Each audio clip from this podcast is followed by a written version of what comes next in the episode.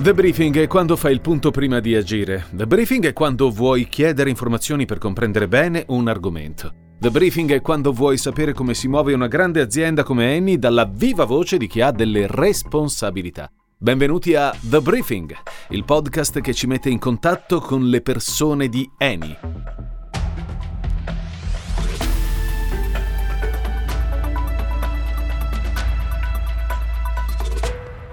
Io sono Giacomo Zito, sono un divulgatore e lo faccio prevalentemente con i podcast. In questo episodio di The Briefing parliamo di quella che può essere definita con un acronimo la CCUS, ovvero la Carbon Capture Utilization and Storage, ovvero il programma di cattura, riutilizzo e stoccaggio della CO2 nell'ambito degli obiettivi di riduzione dell'impatto che l'anidride carbonica ha come gas serra nel surriscaldare il nostro pianeta. È un tema fondamentale per il nostro futuro e lo potete bene immaginare. Ne parliamo oggi con Lapo Pistelli al quale chiedo gentilmente di definire il suo ruolo all'interno di Eni.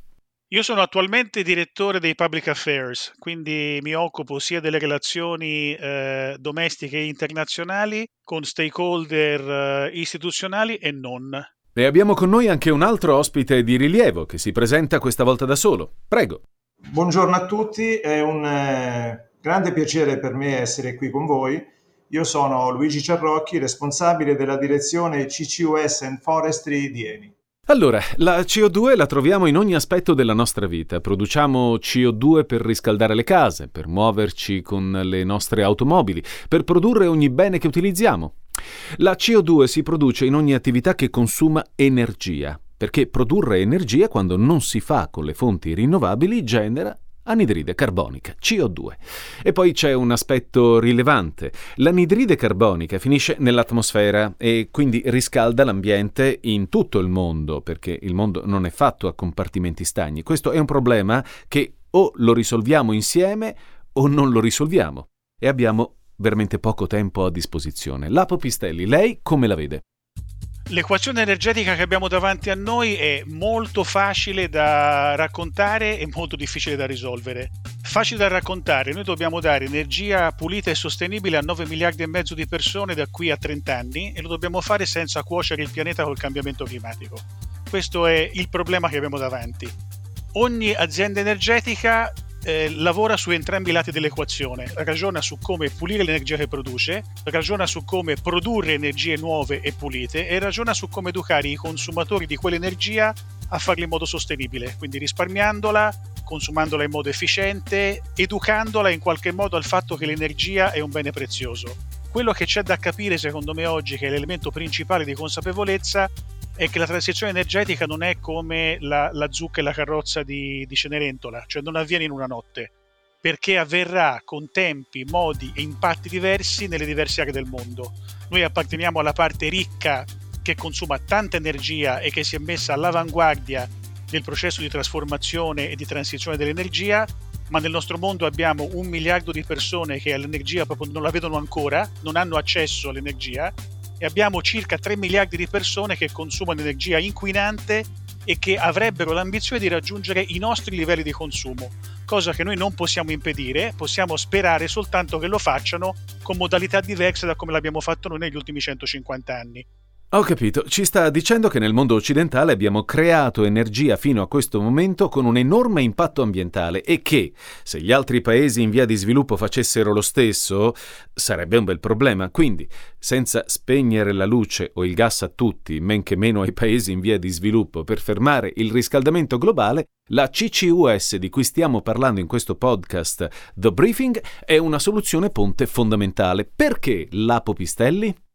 Allora, eh, la, la, prima ragione fondamentale è il buonsenso. Nel momento in cui eh, il mondo, l'Europa, l'Italia e l'azienda, diciamo, all'interno di questa matriosca si pongono l'obiettivo di una transizione così importante, non esistono soluzioni magiche e uniche capaci di portarci all'obiettivo che ci siamo dati. Che sarebbe? L'abbattimento delle emissioni e la neutralità climatica dell'azienda e anche quella italiana e europea da qui al 2050. L'Agenzia internazionale dell'energia stima, dovendo fare eh, dire, il ricettario di ciò che serve sul fronte della domanda e dell'offerta per raggiungere questo obiettivo, che la CCUS possa contribuire a doppia cifra, cioè possa raggiungere sostanzialmente nello scenario Sustainable Development una cattura della CO2 che oscilla sul 10%, poco meno o poco più, dal 9 al 12%.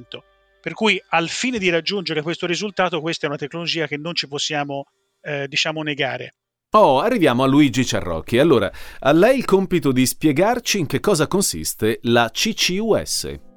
L'acronimo uh, CCUS è un acronimo che sta per Carbon Capture Utilization and Storage, ovvero la cattura, l'utilizzo e lo stoccaggio dell'anidride carbonica. La CO2 è in condizione ambiente un gas climalterante, cioè è un gas che concorre, ahimè, al riscaldamento dell'atmosfera. La cattura, l'utilizzo e lo stoccaggio dell'anidride carbonica è un processo che contribuisce in maniera significativa, direi importante, a ridurre le emissioni di CO2. Questo processo è ritenuto dalla stessa comunità europea veramente importante, strategico per abbattere le emissioni di quelle attività, in particolare energivore, cioè quelle che emettono molta CO2, quelle che si chiamano carbon intensive, attività che però, ricordiamo, sono utili per lo sviluppo economico di un paese. Qui parliamo di un'industria pesante, parliamo di centrali, di centrali elettriche, quindi non possiamo lasciarle indietro. Che tipo di attività sono? Ci vuole dare qualche esempio, Pistelli? Cemento, la carta, la chimica, la raffinazione, un'industria di piastrelle e di ceramica. Cioè quelle attività che hanno i forni. Che hanno i forni e che hanno quindi bisogno di una altissima densità energetica. Oh, molto bene, ma adesso eh, a Luigi Ciarrocchi il compito di spiegarci come funziona la CCUS, per favore, in modo semplice. Allora, il processo inizia con la cattura della CO2 contenuta nei fumi di scarico dei cosiddetti camini degli impianti. A quel punto lì si interviene con della cattura, quindi con degli impianti che sostanzialmente riescono a sequestrare questo gas e a concentrarlo. Sono diverse tecnologie per la cattura. In ogni caso abbiamo appunto delle tecnologie mature che permettono di sequestrare questa CO2, che poi subisce un trattamento, un intervento per purificarla, per poterla poi portare a una certa pressione ed essere trasportata via terra o via mare utilizzando o delle tubazioni, delle condotte oppure delle, delle autobotti o delle apposite navi. Ecco, una volta giunta a destinazione, l'anidride carbonica può essere oggetto di due macro interventi. Può essere o utilizzata, quindi di, di fatto diventare una materia prima, oppure stoccata nel, nel sottosuolo. In questo episodio di The Briefing stiamo parlando di CCS, Carbon Capture and Storage, cattura e stoccaggio dell'anidride carbonica, che è tanto dannosa per il pianeta. Un argomento che si innesta con quello della produzione di idrogeno, che da molti è indicato come il futuro per la produzione di energia elettrica. In pratica l'idrogeno è un vettore che ci permette di portare l'energia a bordo delle auto, oppure creare elettricità senza emettere CO2. Il problema è che per fare l'idrogeno ci vuole energia, una specie di, di, di cane che si morde la coda. Annie dice, se però faccio l'idrogeno con il gas catturando la CO2 risolvo il problema, giusto? Allora, avere tecnologie di CO2 vuol dire, da un lato, permettere di catturare la CO2 che è prodotta da alcuni impianti industriali e dall'altra permette di utilizzare invece il gas che utilizziamo per produrre elettricità per produrre invece idrogeno catturandone però la componente di CO2. Questo è il nesso per cui i due progetti stanno insieme per questa ragione. Quindi l'idrogeno è il futuro del nuovo mix energetico, ma per fare l'idrogeno ci vuole il gas. Mm, siamo sempre al punto di partenza, non può essere considerata questa una soluzione di comodo alla fine.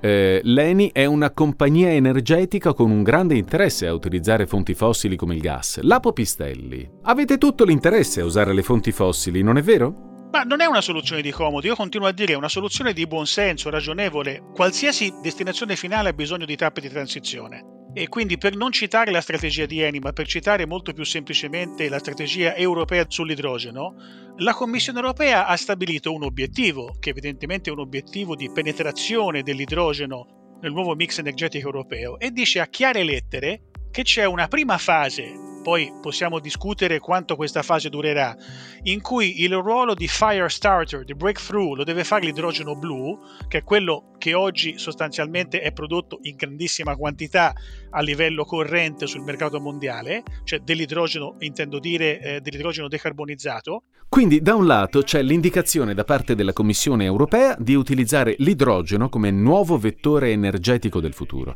e dall'altra ci sono le fabbriche che producono tanta CO2 e hanno bisogno di energia in maniera massiva. In entrambi i casi non possiamo fare a meno di utilizzare energie di transizione come il gas a patto di catturare tutta la CO2 che producono. La domanda che molti si pongono è: stoccare la CO2 nel sottosuolo è come mettere del gas in una bombola? Sarà sicuro? Questo lo chiediamo a Ciarrocchi. Noi andremo a immagazzinare, a stoccare la CO2 nei giacimenti esauriti che sono sicuramente quelli che vengono identificati da, dall'International Energy Agency e da altri diciamo, enti come quelli più sicuri. Questi giacimenti sono formati da rocce porose e permeabili, cioè diciamo da rocce che hanno una sorta di spugna, se vuoi. Nel momento in cui tu svuoti questi, queste spugne, producendo il gas naturale, arrivato a un certo punto questi giacimenti sono esauriti o in via di esaurimento, a quel punto lì tu inizi a iniettare la CO2. Ecco, ma i livelli di pressione di, del, giacimento vengono quindi gradualmente ripristinati dall'iniezione di anidride carbonica che va a sostituire, che va a occupare gli spazi lasciati vuoti dal gas naturale. Ma attenzione, senza raggiungere mai i livelli di pressione iniziali. In questo modo si garantisce che il giacimento sia sottoposto, sarà sottoposto a livelli di stress ben inferiori a quelli che ha sopportato nell'arco della vita geologica. Mi incuriosisce sapere perché Eni è in prima linea nell'utilizzo di questa tecnologia. Eni estrae fonti fossili, il petrolio, il gas. Che cosa ne sa di pompare la CO2 nel sottosuolo? Lapo Pistelli. Eni stocca non la CO2 ma il gas, quindi utilizza siti naturali per fare lo stoccaggio gas, le riserve di gas da oltre 40 anni e abbiamo utilizzato oltre 400 pozzi onshore e offshore per fare stoccaggio gas. Cosa succederebbe adesso? Si tratterebbe di utilizzare quei giacimenti esauriti, cioè che hanno già dato diciamo, al consumo eh, del nostro paese quello che potevano dare, ma riutilizzarli in senso inverso, cioè riempirli della CO2 che è stata catturata e che potrebbe essere dunque convogliata tramite delle sea line e dei compressori a quei giacimenti depletati. Sono giacimenti che noi abbiamo studiato geologicamente dalla metà degli anni 60, quindi li conosciamo perfettamente ed essendoci un certo numero di giacimenti appunto esauriti nell'Adriatico, nell'area del Ravennate, questo è un progetto che può essere sviluppato per fasi.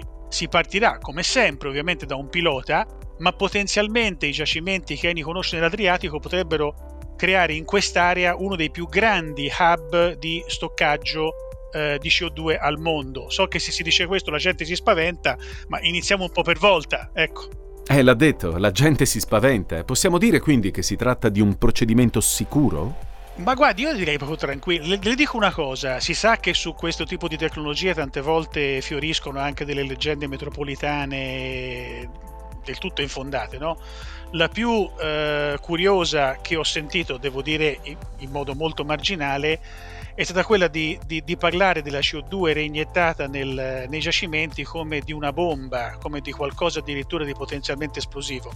Salvo ricordarsi che la CO2 è addirittura utilizzata per spengere gli incendi, cioè ha caratteristiche di inerzia esattamente opposte, eh, ha la capacità di poter fermare un fenomeno magari marginale ma esistente di subsidenza dei giacimenti, ma ad esempio la, la gente, la gente diciamo, nel dibattito mediamente non informato si ignora che le, i più grandi luoghi naturali di stoccaggio della CO2 sono i mari, la terra e gli alberi eh, cioè un albero è composto per quasi il 30% di carbonio, eh, per cui non stiamo parlando di nitroglicerina, stiamo parlando di una componente che esiste in natura, che si studia a partire dalla fotosintesi clorofilliana quando si fanno le elementari e che noi riporteremo sottoterra invece di disperdere in atmosfera, ma il rischio è assolutamente zero. Prima ha parlato del Ravennate come di un progetto attivo, ehm, almeno nella piattaforma offshore. Con la comunità di quelle parti ci sono dei rapporti? Come viene visto questo progetto dalla popolazione?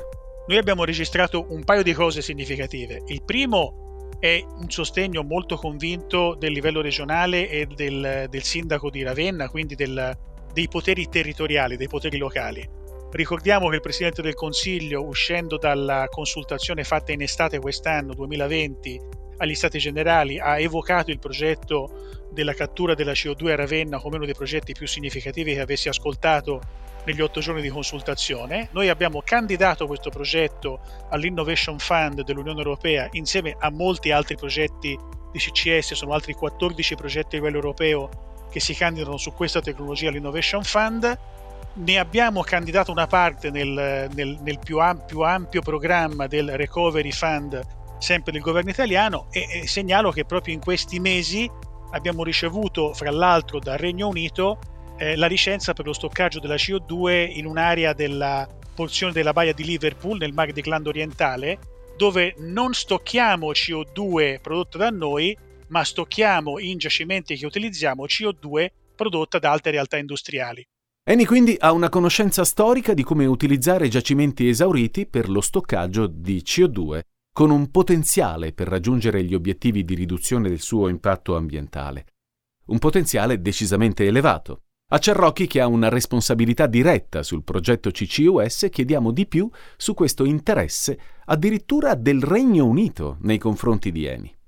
La richiesta di Eni di una licenza di stoccaggio della CO2 è stata diciamo, accettata di buon grado dalla Oil and Gas Authority, diciamo l'ente regolatorio UK, perché l'ente ha ritenuto che lo sviluppo del progetto per cui noi abbiamo sottoposto istanza possa contribuire in maniera significativa alla decarbonizzazione dell'Inghilterra nord-occidentale del Galles settentrionale, perché con questo progetto permetterà di catturare le emissioni delle attività industriali hard to abate presenti nell'area, cioè in quell'area sono presenti, è presente una raffineria, è presente un cementificio, una centrale elettrica. Allora, volendo preservare quella filiera e provare altre nuove filiere, eh, un modo, l'unico modo, è quella di eh, andare a permettere di catturare quelle emissioni di queste acciaierie, di questa raffineria, di questo diciamo, cementificio e immagazzinarle, stoccarle nel sottosuolo. Lo stoccaggio della CO2, analogamente a quello al progetto di Ravenna, avverrà nell'area offshore della baia di Liverpool. Fino ad ora abbiamo parlato di CCUS, ovvero cattura stoccaggio della CO2, ma non della U di questo acronimo che sta per Utilization. Come possiamo utilizzare l'anidride carbonica? Per fare cosa, per esempio? Con il Politecnico di Torino e con delle start-up italiane noi abbiamo sviluppato due tecnologie, una che chiamiamo biofissazione. Che cosa facciamo? Allora, diamo, se vuoi, nutriamo delle alghe, no? quindi acceleriamo e intensifichiamo il processo naturale di, della fotosintesi delle microalghe, per cui queste alghe le nutriamo con la luce, le nutriamo con la CO2, queste alghe poi crescono, vengono raccolte e si produce della farina algale. Cosa ci facciamo con questa farina?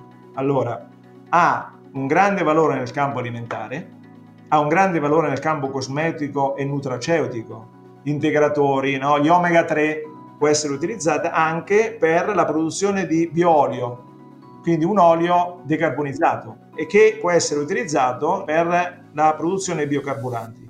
E un'altra tecnologia importante, molto importante, è quella della mineralizzazione della CO2 la mineralizzazione del CO2 permette di convertire l'anidride carbonica in un materiale stabile inerte, quindi la si prende, si prende dell'olivina, che è diciamo un minerale, la si mescola con la CO2 e viene fuori un prodotto di elevata qualità in termini di malti cementizi. Beh, vuoi vedere che riusciremo a utilizzare l'anidride carbonica anche per produrre beni utili per la nostra vita? D'altronde, come ha detto Pistelli, gli alberi, il mare sono degli enormi contenitori di CO2 naturali. The Briefing, il podcast nel quale dialoghiamo con donne e uomini di Eni sugli obiettivi verso un futuro di energia sostenibile, è quasi giunto alla sua conclusione e vorrei una battuta conclusiva da parte dei nostri ospiti, Lapo Pistelli e Luigi Ciarrocchi. Abbiamo una consapevolezza che se in passato eh, essere energy leader nel campo delle National Oil Company o delle International Oil Company si misurava in milioni di barili prodotti e in miliardi di barili di riserve, questo era ciò che anche gli analisti chiedevano quando dovevano dare un valore diciamo, all'azienda in cui lavoravi, oggi questa componente che pure c'è, esiste, resiste per, un, per ancora un po' di tempo, va complementata con un'altra, cioè quali tecnologie tu porti al eh, dire, treno della transizione energetica, quante emissioni sei in grado di catturare, eh, qual è il tuo contributo per il raggiungimento di un obiettivo collettivo che è quello della neutralità climatica rispetto ai gas climalteranti. Noi ci ritenevamo energy leader ieri e siamo candidati e ci stiamo lavorando per essere energy leader anche domani, perché come dicevo l'energia è una storia di innovazione e noi siamo stati bravi a produrre l'energia di ieri e ci stiamo candidando a essere bravi a produrre anche l'energia di domani. La macchina elettrica va con l'energia elettrica, ma l'energia elettrica ovviamente è prodotta da rinnovabili, è prodotta dal gas, in Francia è prodotta dall'energia nucleare. Questo è un fatto. In Germania è prodotta dal carbone. Ci sono ancora i paesi importanti che prevedono a partire dal 2035-40 di incrementare l'utilizzo del carbone. Allora a quel punto, ribadisco, quella, quella strategia vanifica tutto quello che di buono stiamo realizzando, pensiamo di, di, di, realizzare. Dobbiamo mettere in campo delle soluzioni immediate, non possiamo permetterci di aspettare 10 anni o 15 anni per cominciare a decarbonizzare, dobbiamo farlo subito, altrimenti non ci sarà più tempo. Siamo arrivati alla fine. The briefing è quando fai il punto prima di agire. The briefing è quando vuoi chiedere informazioni per capire bene un argomento. The briefing è quando vuoi sapere come si muove una grande azienda come Eni dalla viva voce di chi ha delle responsabilità. Abbiamo parlato oggi con Lapo Pistelli, direttore dei Public Affairs di Eni, e con Luigi Ciarrocchi, responsabile della direzione CCUS e Forestry di Eni. L'appuntamento per noi al prossimo episodio. Un saluto da Giacomo Zito.